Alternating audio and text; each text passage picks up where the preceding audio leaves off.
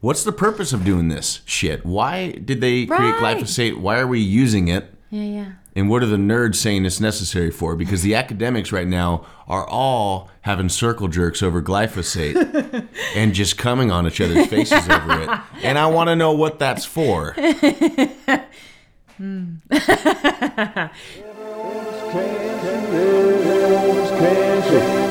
going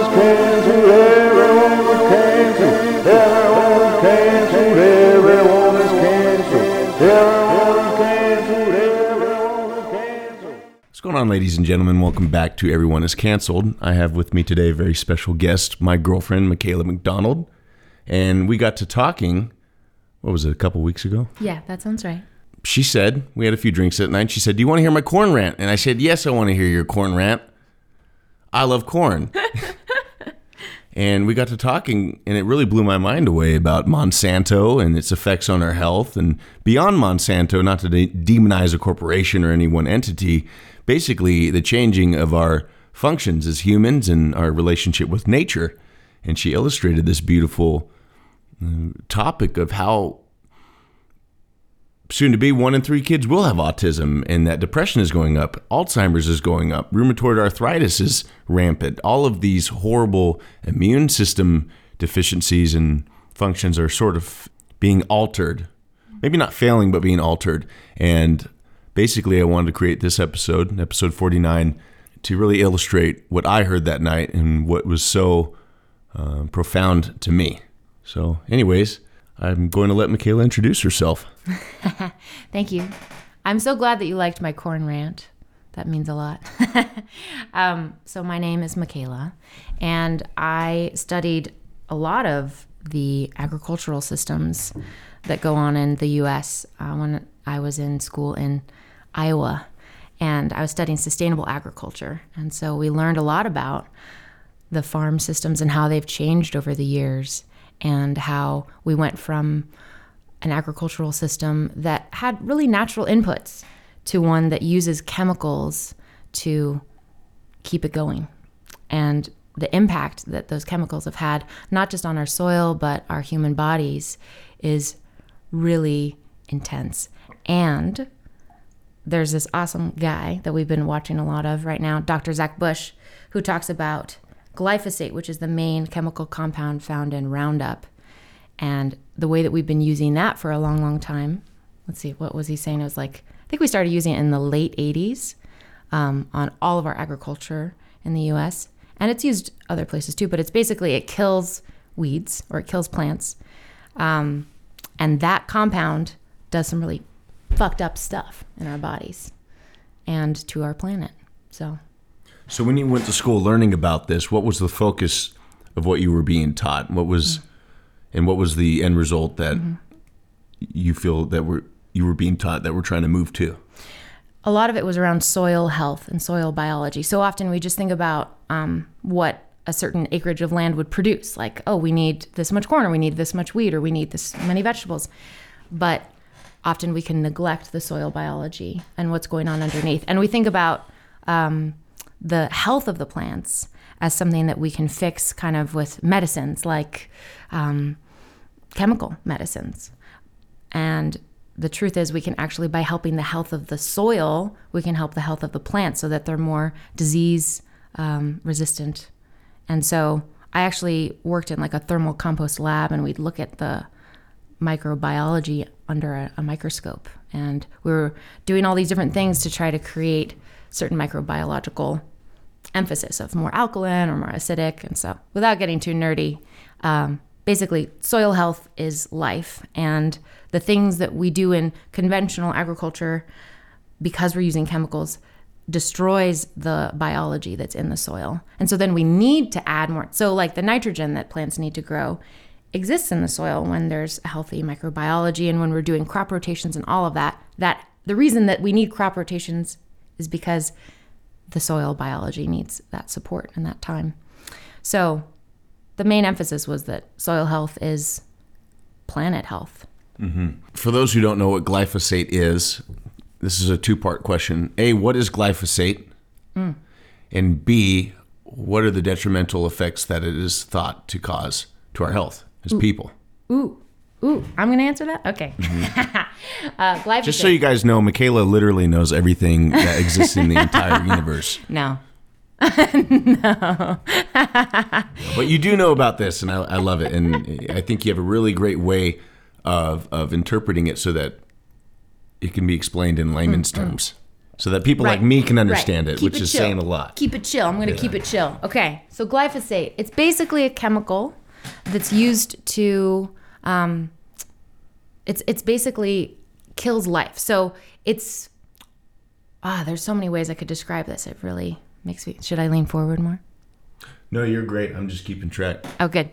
Um, so glyphosate, there's so many ways to describe it, but basically it it breaks down the communication between uh, these like enzyme pathways that are required in plants to create amino acids. And so basically what that means is like plants aren't able to make the things that create nutritiousness. it's a word. It's fine. Uh, in their plant material.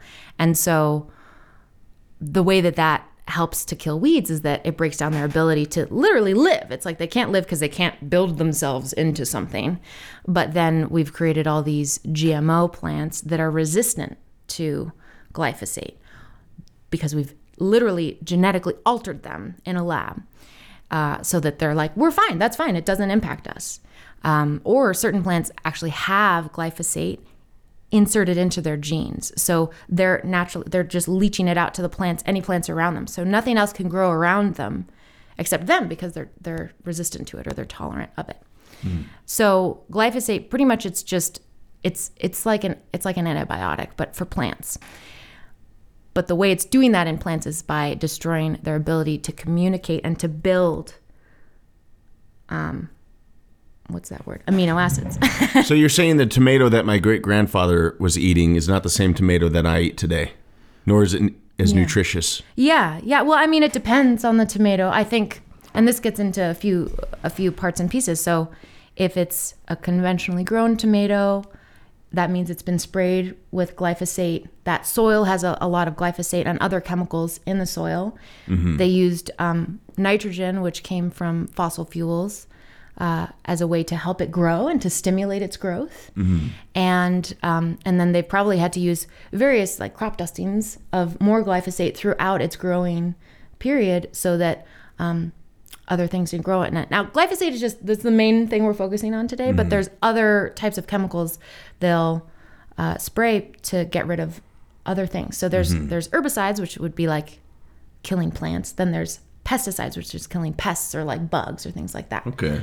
So so anyway, so that tomato, if that's the one that you're eating now, um, has a huge amount of glyphosate in it, just living in it, because glyphosate, this is very important, is water soluble. So that means that it can move through anything that's water based. It's in the clouds. It's in the clouds. It, so yeah, so because water is evaporated, it can live in the clouds. It can rain down on us. It can. It ends up in our water systems, our water tables, all of that. But not only does that tomato have glyphosate in it and other like toxins in it that are literally inside of the cells of it. It's not just on the outside. It's not just wash it off and you're fine. It's it's literally part of what the plant is made of now. Mm-hmm. It also doesn't have the same level of nutrition because the glyphosate broke down that plant's ability to create the nutritious components. Well, so before we get into the detrimental health effects of what glyphosate does to the human body and our populations, mm-hmm. autism, all of that, what's the purpose of doing this shit? Why did they create glyphosate? Why are we using it? Yeah, yeah. And what are the nerds saying it's necessary for? Because the academics right now are all having circle jerks over glyphosate and just coming on each other's faces over it. And I want to know what that's for. Hmm. Thank you. Was there another part to your question about glyphosate that you asked earlier?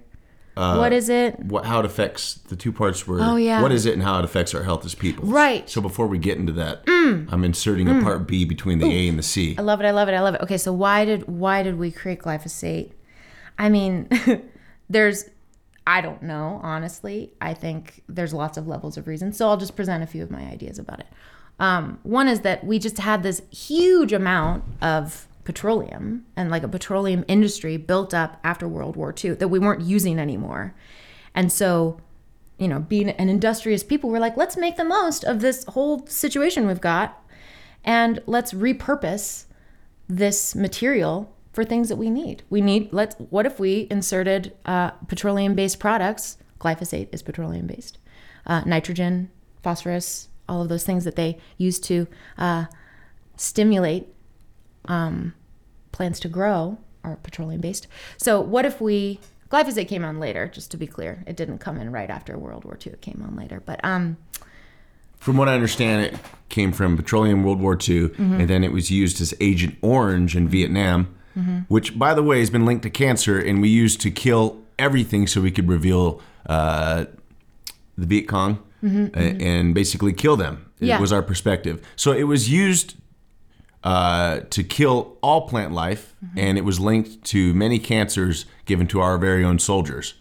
And Agent Orange was turned into it's a precursor of to glyphosate. yeah or Roundup, which is you can buy it in your local store. Interesting. Yeah. And then, okay, so continue. So yeah, okay. So so yeah, so to think about it in in this bigger picture, so glyphosate came on the scene kind of later on, um, with like more like post Vietnam War, but the whole chemical and petroleum based chemicals used in our agricultural system came in after World War II, and that kind of set us up because plants weren't quite as like weak and susceptible to things until we started stimulating their growth with chemicals. So that weakened the system. It, it, it produced a great leap in growth and, and an excitement about that in the early 1960s. But then we're starting to see, oh, they're not as like immune to certain diseases. They're a little less, they're less tolerant to pests. They're experiencing more weed growth. And so then it was like, oh, well, we need to bring in something to kill all those things. Mm-hmm. And so Agent Orange, which has the compound glyphosate in it, that was then kind of, you know, manipulated a little bit more and we created Roundup. And so it's it's that whole thing of like we we kind of create how one solution can create more problems. And so it's like we're we're trying to control nature. We're trying to control the output that nature can provide us. And yes, and in doing that, we create more problems. And so I I think So we're playing God. Yes, that's what I was going to say. I think that on some level we're trying to play God, and I think it's it also goes back to um, various forms of greed. You know, of like we could make so much, they can make so much more money um, creating all these different consumable goods from crops that are stimulated by uh, petroleum-based things than they could make off of just like a barrel of oil. A barrel of oil you can only make so much money off of, but if you make different things from that petroleum, like pharmaceutical drugs, like all these different chemicals we're spraying on our soil to make it produce certain things and kill certain things, um, and then that that harvest becomes like corn, which can then be made into so many things that we add to our consumer products, which are hugely marked up. So it's it's a way to make more money on something you already have. So it's cheap to make, It's very cheap but the make. price to pay for all of us collectively is great. is very great. So the less yeah. you pay in the front end, the more you pay in the back end. Yeah, that's a good way to say it. Okay, so the academics, uh, the nerds, The circle jerking. the circle ones. jerkers, uh, what they love to profess as they're just violently jacking each other off. Have you seen this, Dylan? Are you traumatized? It literally happens at every college across the nation. Literally every college you walk to is just just just semen everywhere from these these these GMO lovers. Um, so their argument is that there's so many people on the earth that we have to do this to be able to feed the amount, or we will starve. Mm-hmm, mm-hmm. That's a bun- That's a crock of shit. Mm-hmm. But can you explain why that's a crock of shit? Yeah. Well, I think it would be good for us to de- define our terms a little too of GMOs. What are GMOs, right? Because have we talked about that yet? No, thank you. Great point. What is a Da, da, GMO? da, da, da. Okay, GMO, genetically modified organism. So this is where uh, the plant genetics are injected with some other type of genetic material. And the thing that's crazy about GMOs is that it's not just a different kind of plant gene that's being injected into your tomato, let's say. It's the genetic material of a whole other type of organism, like a virus or an animal. And so you're it's like you're you're you're cross you're you're, you're crossing like a human with a vegetable. And that that can get we don't know the impact of this. And like the whole European Union, they they've banned GMOs because they're like, we don't know what's going to happen if we're all eating these, and and if this is what's growing in our environment. Like we don't understand what this could do, and so The advent of the soy boy. yeah, yeah, and so um, so GMOs, the main G- the main yes, of course, I just rolled with that.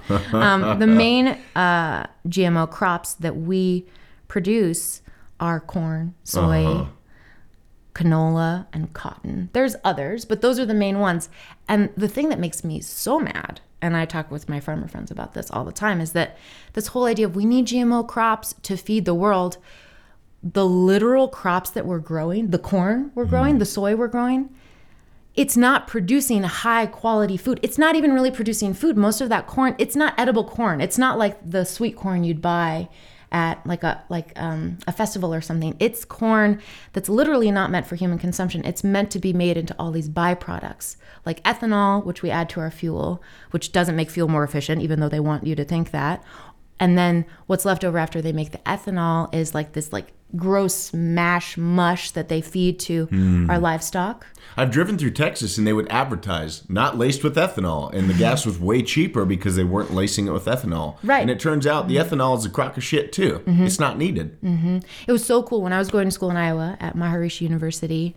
We actually got to go to an ethanol plant, and we, you know, we're the sustainable living um, department, and they were like, "Oh yes, we're so excited to have you tour our facilities, and ethanol is so great, and you, I'm so excited for you to learn about this al- alternative, sustainable fuel source."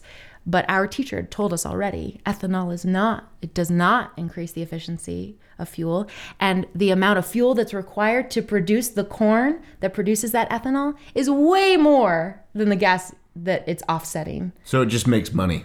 It just makes money. And it just makes people like feel good in that kind of weird, clouded over way. And so GMOs are the, the argument that the academics in these circles like to uh, profess is that GMOs are not inherently bad for us as we eat them. And that's not really, they're missing the point. GMOs are made in the plants, from what I understand, correct me if I'm mm-hmm. wrong, Michaela, so mm-hmm. that they can resist the Roundup that's sprayed on them. And it's the mm-hmm. Roundup that's sprayed on them and that's water soluble that's bad for us. So G- GMO is part of the problem. It is not the cause. So they they use this whole smokescreen that GMOs aren't bad for us, and it convinces people that the that it's not bad when that's missing the whole point. The GMOs were created so it could not die when glyphosate, aka Agent Orange, aka petroleum, is sprayed on our food, genetically fucks it up, mm-hmm. and we eat this. So the GMOs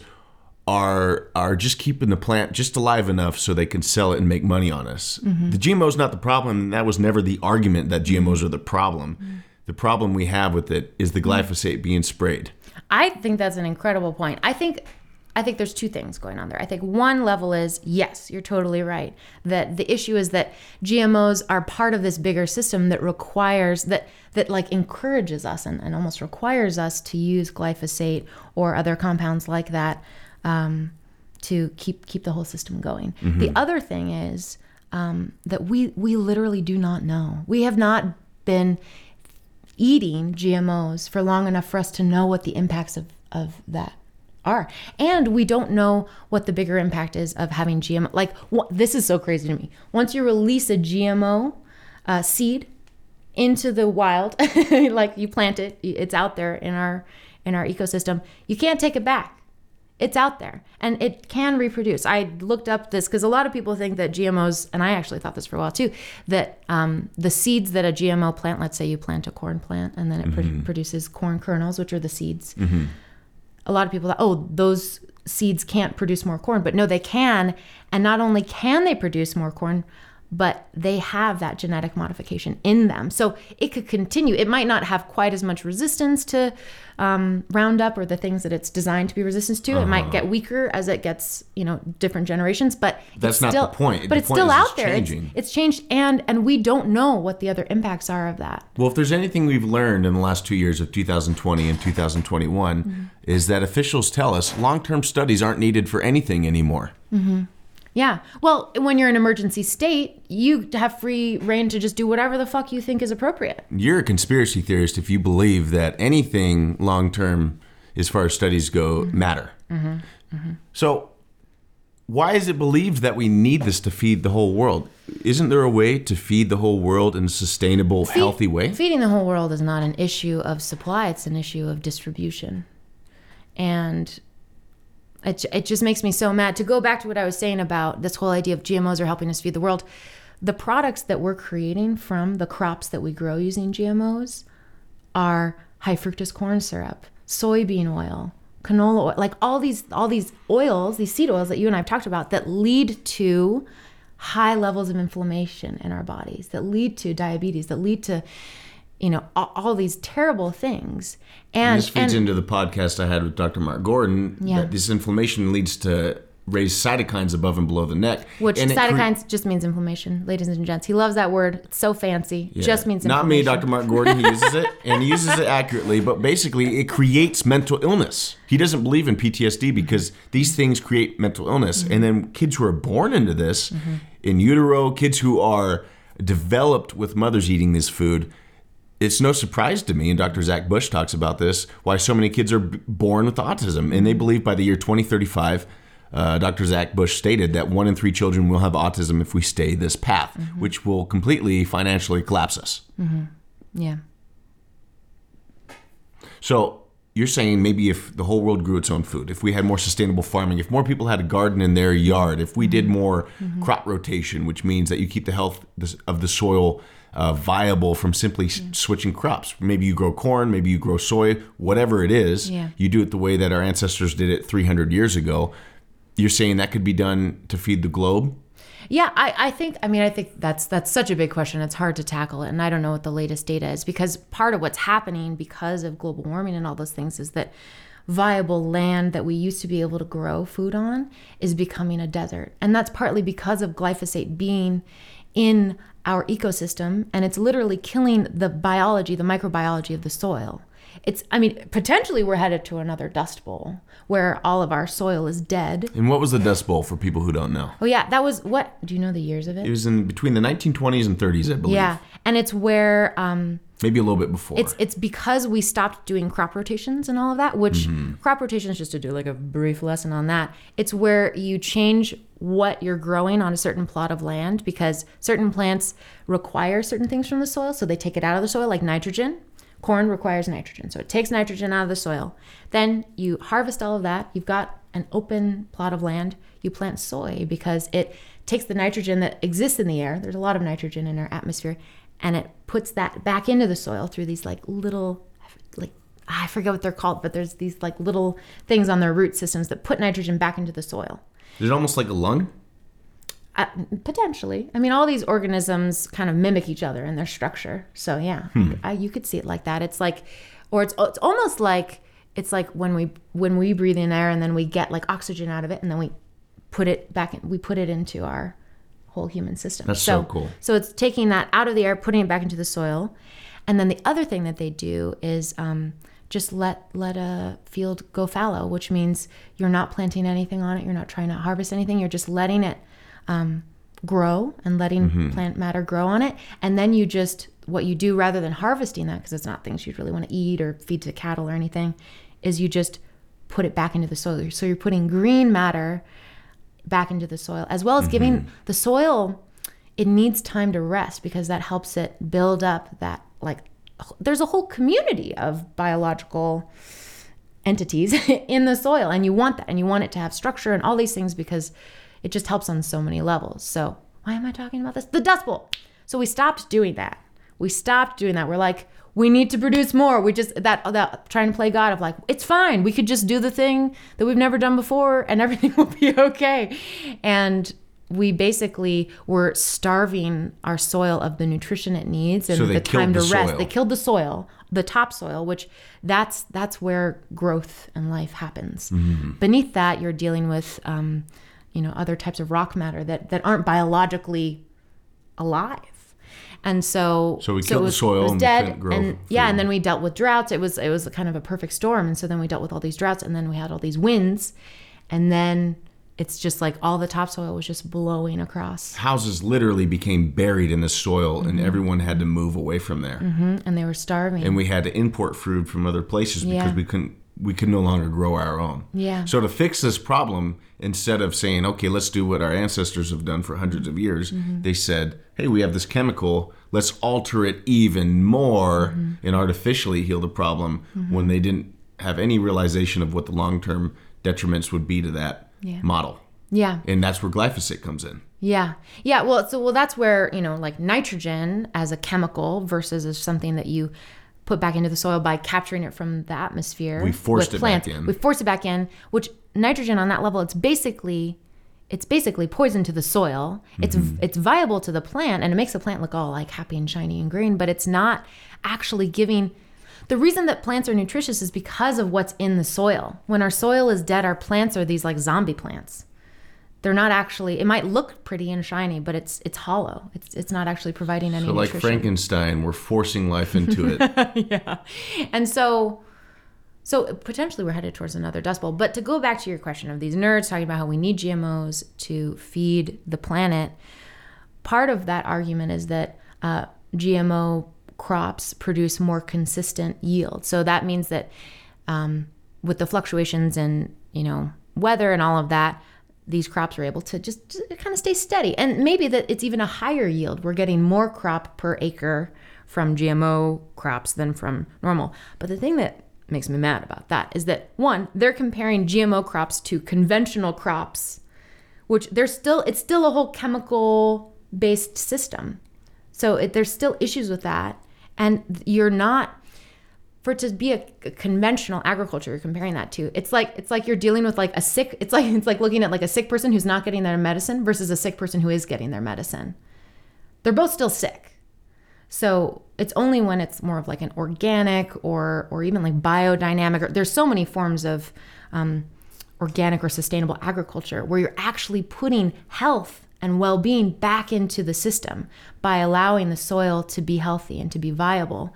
And so it's when you compare organic crops even monoculture which is where it's one crop for just miles and miles you know acres and acres um, those crops produce a higher yield more consistently over years, even when there's drought and thing, things like that, than a GMO crop. So they, they really they, they skew the data, they manipulate the data to make it look like GMO crops are this like saving grace that It's a we smoke need. screen. They're missing the whole point. And and to bring it back to you, the part that makes me so mad is it's literally not food. It's literally not food what they're hmm. producing with GMOs. Hmm. Even if they were producing things that we can eat that we're not just feeding to our cattle and our chickens and to our consumers in the form of high fructose corn syrup and oils, even if they were producing, let's say it's just like a bunch of I don't know what's something really nutritious, like a bunch of chickpeas and spinach, mm-hmm. and it was GMO that that doesn't exist, ladies and gents. Don't worry about it. But let's say it was that. It literally still would not be a viable food source because there's the nutrition that would be available in those things, the amino acids that would be found in those things isn't there anymore. At least not at the same high level. And because those being grown that way and because it would require glyphosate means that we're putting more of that into our ecological system and therefore into our bodies, our bodies won't even be able to communicate and and build the way that we need to. So before we get into the effect it has on Mm-hmm. the body, what's if you're president of the world, Oh my goodness. what do you think? President of the world. Whoa. Well, what's the who do we talk to, or what's the right steps to take so that we, uh, let's say we got rid of glyphosate tomorrow. Right. First of all, real quick, how many years would it take to get it out of our system? Ooh, pop quiz. 50 years. 50 years. But that could be expedited. They say the same timeline for microplastics, by the way, people, which is fucking up our hormones. Different Mm. Yeah. episode. yeah, yeah, yeah. Yeah. So 50 years, which uh, who knows, maybe they're just throwing out this 50 year thing because they're like, it's more than that, but we don't want to depress people too much. I don't know for sure. But 50 years, that could be expedited if we use certain, uh, like, like mushrooms or fung- fungal fungal matter. Paul Stamets looking Yeah. at you. Yeah. Hello. Hello, Paul. We need you. Um, he knows. He knows we need him. Um, so there are things that, but those are all things that are found. So so when you're looking at healthy soil, it has um, mycelium, which is the precursor to any type of fungal body. You know, which is kind of like the blossom that comes from mycelium. Once again, I really went deep on soil nerd life in school, and so that's really why I talk about it this way. But the things that are in healthy soil it's like healthy soil is like it, it literally could save the world. It liter it's it's what can sequester the carbon that's creating this whole it's adding to you know global warming. It's what can um, help break down the chemicals that are in our environment, like glyphosate. And so I just I if I was president of the world, which yes, I will take that title absolutely. No, it sounds too stressful if I really think about it. But it, but if I could communicate to somebody who could or to a group that could do something about it, I think stopping using it. What was Zach Bush saying? That it was like 4.2 billion gallons of glyphosate are put into our environment, produced and sold and used mm-hmm. every year. Something incredible like that. Incredible. It was in the billions, I remember. So we stopped using. So we stopped using glyphosate and we start and we also worked with all the farmers to transition their agricultural land to systems that are at least more organic, potentially even more like biodynamic or permaculture based or things that where where you're adding to the diversity and to the biological like aliveness teaching of the soil. traditional f- farming that has been proven to work. Yeah, um, and Crop there's and there's people who are doing this, and and even like I love the, I think it's a documentary, Polyface Farms. Joel Salatin he talks about how he's like a soil farmer. He he actually raises animals, Mm-hmm. but the way he rotates the animal's presence on the land helps to build soil in the most robust way. Uh, and so there's lots of we know we have we have the information we need. It's just maybe not as widely available as we need it to be. Also, I personally think that we need to we need to shift the emphasis of where we're getting our food. We get so much of our food grows in California. Hello, here we are in California. Um, but I think it would be great if we were growing food more across the United States and all these, you know, millions of acres that are dedicated to corn and soy, which are just producing these fucked up byproducts that we literally do not need. Literally, we do not need, and they're and they're destroying the health of our animals and us and our soil. It's really a, it's a bummer.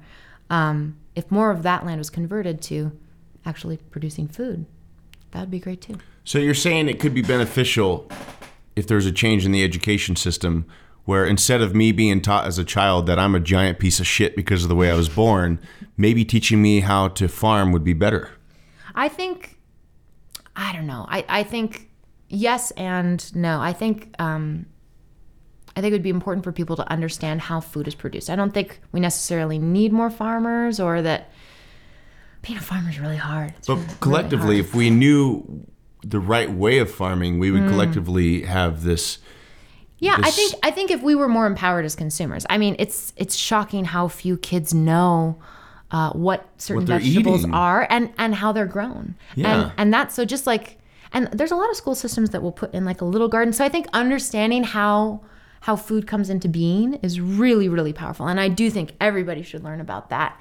And I think understanding how food is produced on like a mass scale is something that we all need to learn more about as adults and as children.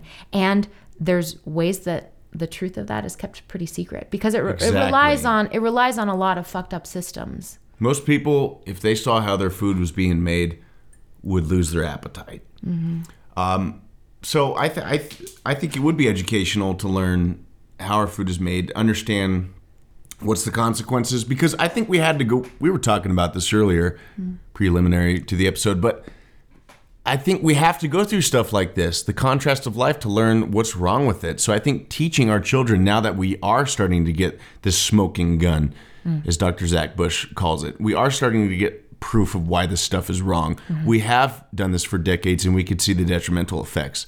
I think it, it is imperative that we educate the children, the people who are going to be running this country in a few decades, mm-hmm. of this is the wrong way to do it and this is why. Mm-hmm. This is the right way to do it and this is why. And we have long term evidence for both. Mm-hmm. And even whether you farm or not, as a consumer, it is your duty to be educated on the right way to grow food so that you can vote for people who support our farmers doing things the right way so that you can buy products as a consumer from farmers who are doing things the right way because as they say you vote with your wallet you vote with your dollar And Dr. Zach Bush was saying that it's amazing how successful the organic food movement has been, and that it would only require 16% of the food market in the US to be organic to destabilize Monsanto financially. Now Monsanto, which we've talked about here and there, Monsanto, they're the they're the people who are creating genetically modified organisms, and so they're they're one of the main um,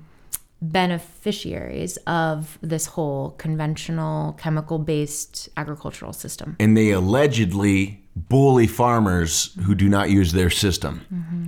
Allegedly, they are trying to force farmers to use their system, which basically is forcing us to be in bad health. Yeah. So, speaking of that, mm-hmm.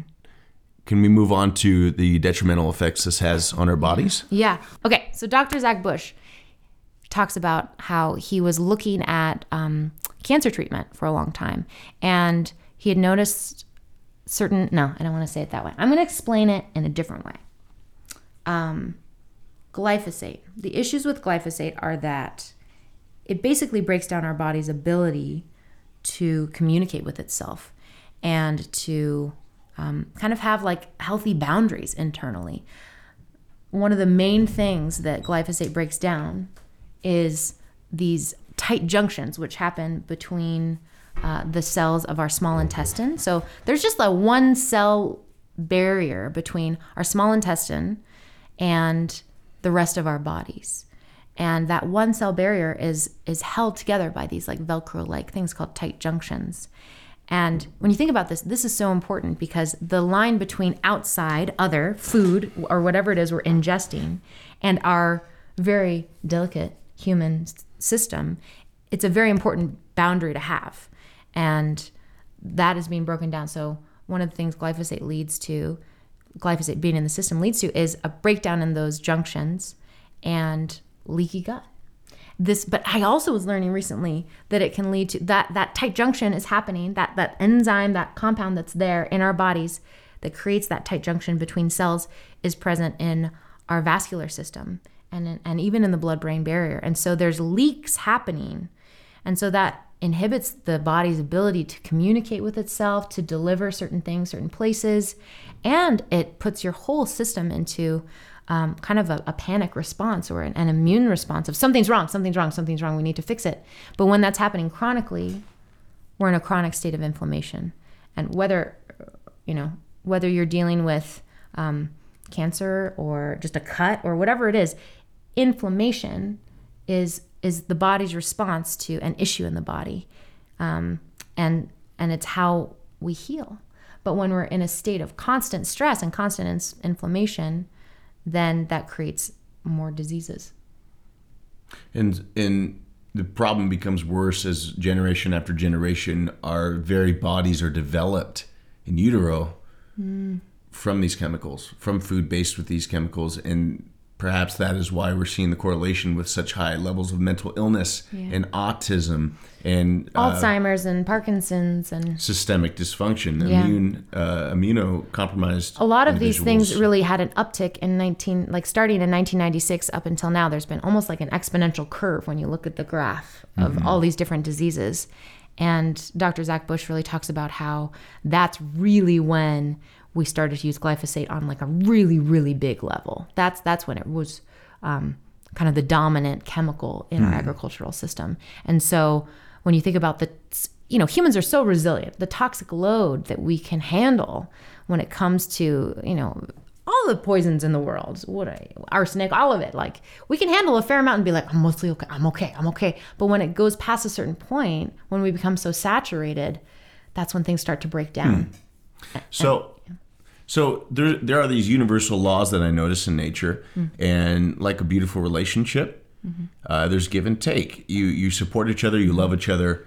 Uh, the same goes with the earth. The same goes with really anything that you can relate to. There's universal laws, and what we're doing now is we're trying to control the earth. It seems like we're abusing it, controlling it, whereas when we live in harmony and have a relationship and we act as stewards uh, of the earth, it gives back to us. Yeah. But well, it- it's it's yeah. It's I I think it goes back to this.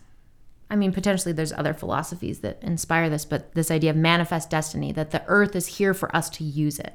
God gave us this earth for us to use it and to see it just as this resource we can take from, rather than it being that it's it's this thing that we're responsible for that that for us and and I think really to me it's we're seeing ourselves as separate from the earth rather than as part of it. Mm-hmm. And so when it's when it's part of you, you want to take care of it. You don't just want to like like you're not just gonna dig away at some part of you because like well I need I need more skin on my elbow because I just tore my elbow. Let me just take it off my foot. You wouldn't do that, right? Right. But it's it's effectively that we're doing that on some level, and the thing that I feel like I learned the most in sustainability, you know, my sustainability program was that sustainability is it's a long-term view. It's looking at is this something that could continue indefinitely? Is it sustainable? Can it sustain itself? And that so many of the issues that we have that are creating disease not just in our planet but in in humans and plants and all of it are based on short-sighted decisions things that help produce something great now, but ah, we'll see what happens later. And so I think that goes back to what you were saying of it's not a healthy relationship. It's mm-hmm. it's one-sided and it's greedy. It is. I I feel like it's there's something very human about it of of wanting to what can we do? What can we how what if we mess with it a little bit more? Like there's like a lot of curiosity in that and and I think there's probably people who work for these different companies who really believe that it's valuable and who really believe that the things that they're doing are required for humans to survive. And it's sad to me that um, we could get so deep inside of our own echo chambers of, of ideologies that we lose sight of the bigger picture. It's beautiful, beautifully said. Well, thanks. So I think it would be wise to to have some sort of we were talking about this earlier, but a group or a coalition of these great minds because Paul Stamets he knows mushrooms and he knows how that can affect the world globally mm-hmm. and mm-hmm. biologically and as Yeah. humans. All these oil spills, he he has like literally designed things that could help uh, not just absorb the oil, but also help to to completely rebalance any any of those spills that happen in the ocean, on land. So if we had a coalition of Dr. Zach Bush, mm-hmm. Uh, Paul Stamets, someone that knows all of these people or most of them and can see the need for them to be together, a, a leader. Um, Joe Rogan is an example. I don't know if he fits the bill of a leader, but someone who has the contacts, who sees the strength in people. It doesn't mean he's the smartest or the strongest person, but he could see the benefits of these people. And these people are doing great works. They have followers of their own but we are lacking a great leader and a great leader like i said is not someone who is the smartest the wisest the strongest they are somebody who is humble enough and wise enough to surround themselves with people smarter than them and to get them to work together and to get out of their own way. And we are really lacking and michaela made a great point that we are being taught perhaps uh, by the universe by god whatever way you want to look at it of what it's like to have the absence of a great leader like George Washington or Marcus Aurelius, the most powerful man in the world, the leader of the Roman Empire, or Abraham Lincoln. Uh, these great leaders, we don't have that right now. And we really need that to get these people like Dr. Zach Bush, Paul Stamets, Dr. Mark Gordon to work together, sort of like they did in NASA to go to the moon, mm-hmm. and to really pull together and create an organization that can put out general statements like, hey, mm. this is where we're headed, and this is where we need to go to fix this. Mm. And with Joe Rogan, he has such a great following. If you really uh, m- bring these followings together, get these people working together, that is where the change is going to happen. Because I can guarantee you, it's not going to happen from the next person you elect in the office. No. Uh, one thing I was realizing as you said all of that is that the leaders you're talking about, they weren't just compelling people, they were visionaries. And I think that's part of what we need. It's like we need someone who can hold a really clear vision of what's possible and help help us all rally around that. Someone who has strength to say fuck you to the people who are against our health. and against the if the vision includes health health of humans health of um, our all of the systems at place right and and health of our earth then yeah say fuck you to anything that's going against that anything that's not mm. supporting that. Because we're in this culture now where we live in you must accept everything and everyone no matter how anyone acts. No. That puts us in a state of submission mm-hmm. and that's what's politically correct right now is to submit to your masters. And right now more and more people are stepping up saying fuck you. Mm-hmm. You're making me sick. I'm diabetic obese, fucking depressed, and so is my family, and you're telling me to thank you for that. No.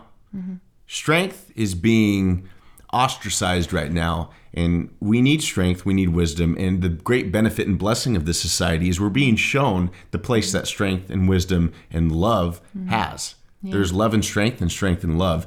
And with the absence of a leader, the absence of strength, the absence of free will, the the the advent of censorship being rampant in all of our forms and mediums of communication now that we've been locked in our houses is showing us we are responsible for our destinies and we need community to survive. We cannot independently live in this whole fucking digital world they're trying to create for us. Mm-hmm. And I think the, we are on the first step to that path. And doc, like Dr. Zach Bush notices mm-hmm. and has stated, acknowledging the problem is the first step to fixing the problem. Yeah. And I think we are in a state where we are acknowledging the problem. Yeah, yeah, I agree. That was really well said. Really was. And and it, I was thinking about too how I know I was really coming in hot with it's not food, it's not food, and I I could imagine you know people being like, well, it helps me to be fed and not feel like I'm starving at night. But you know? does it?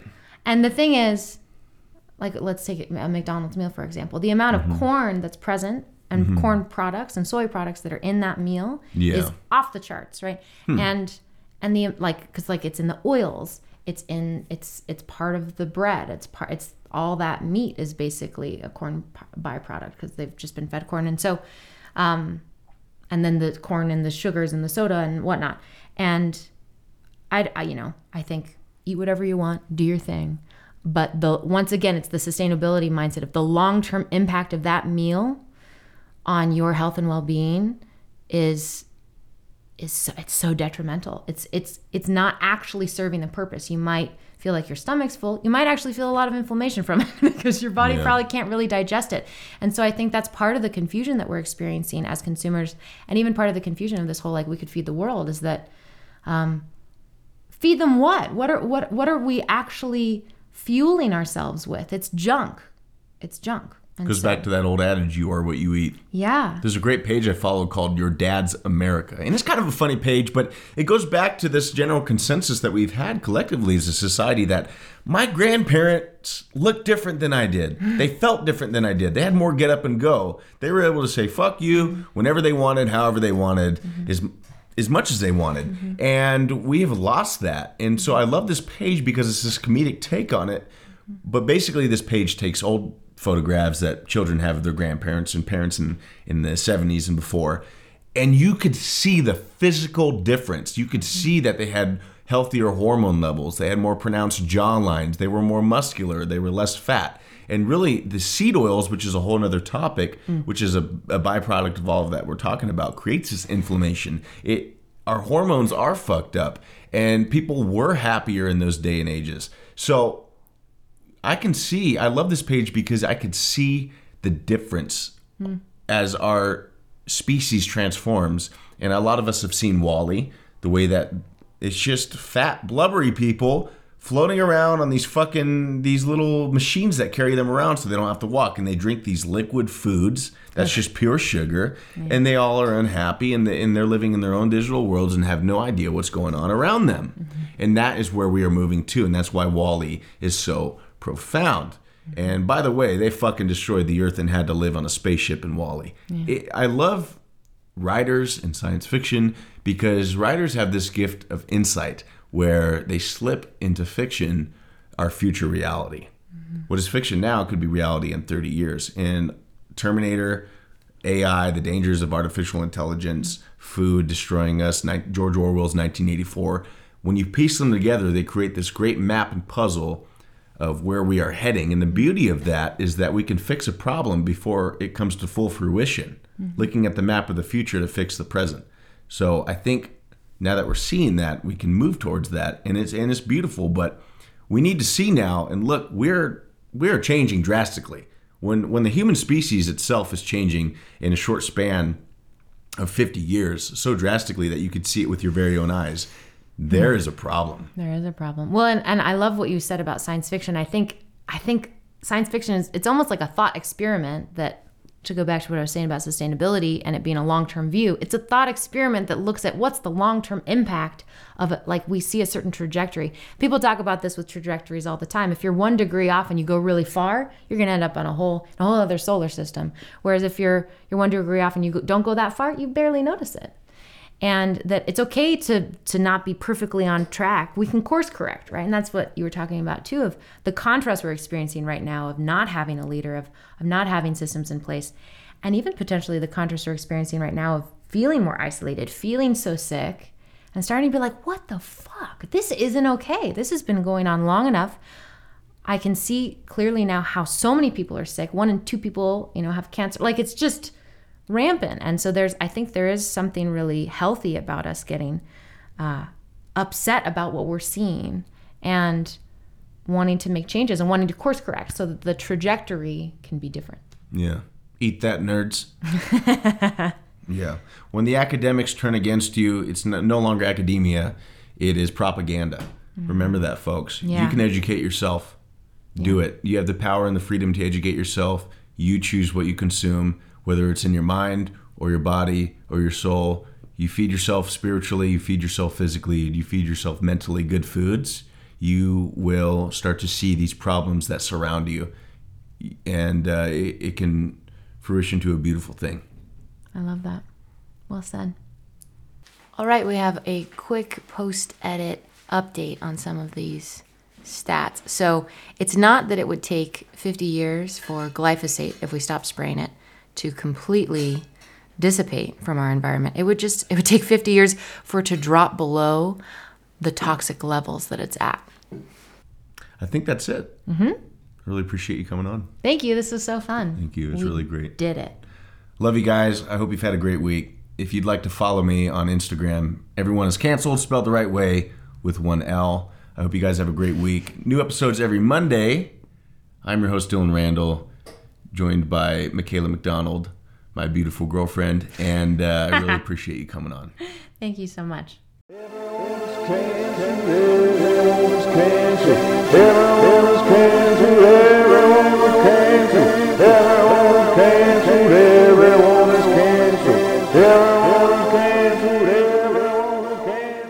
I love corn.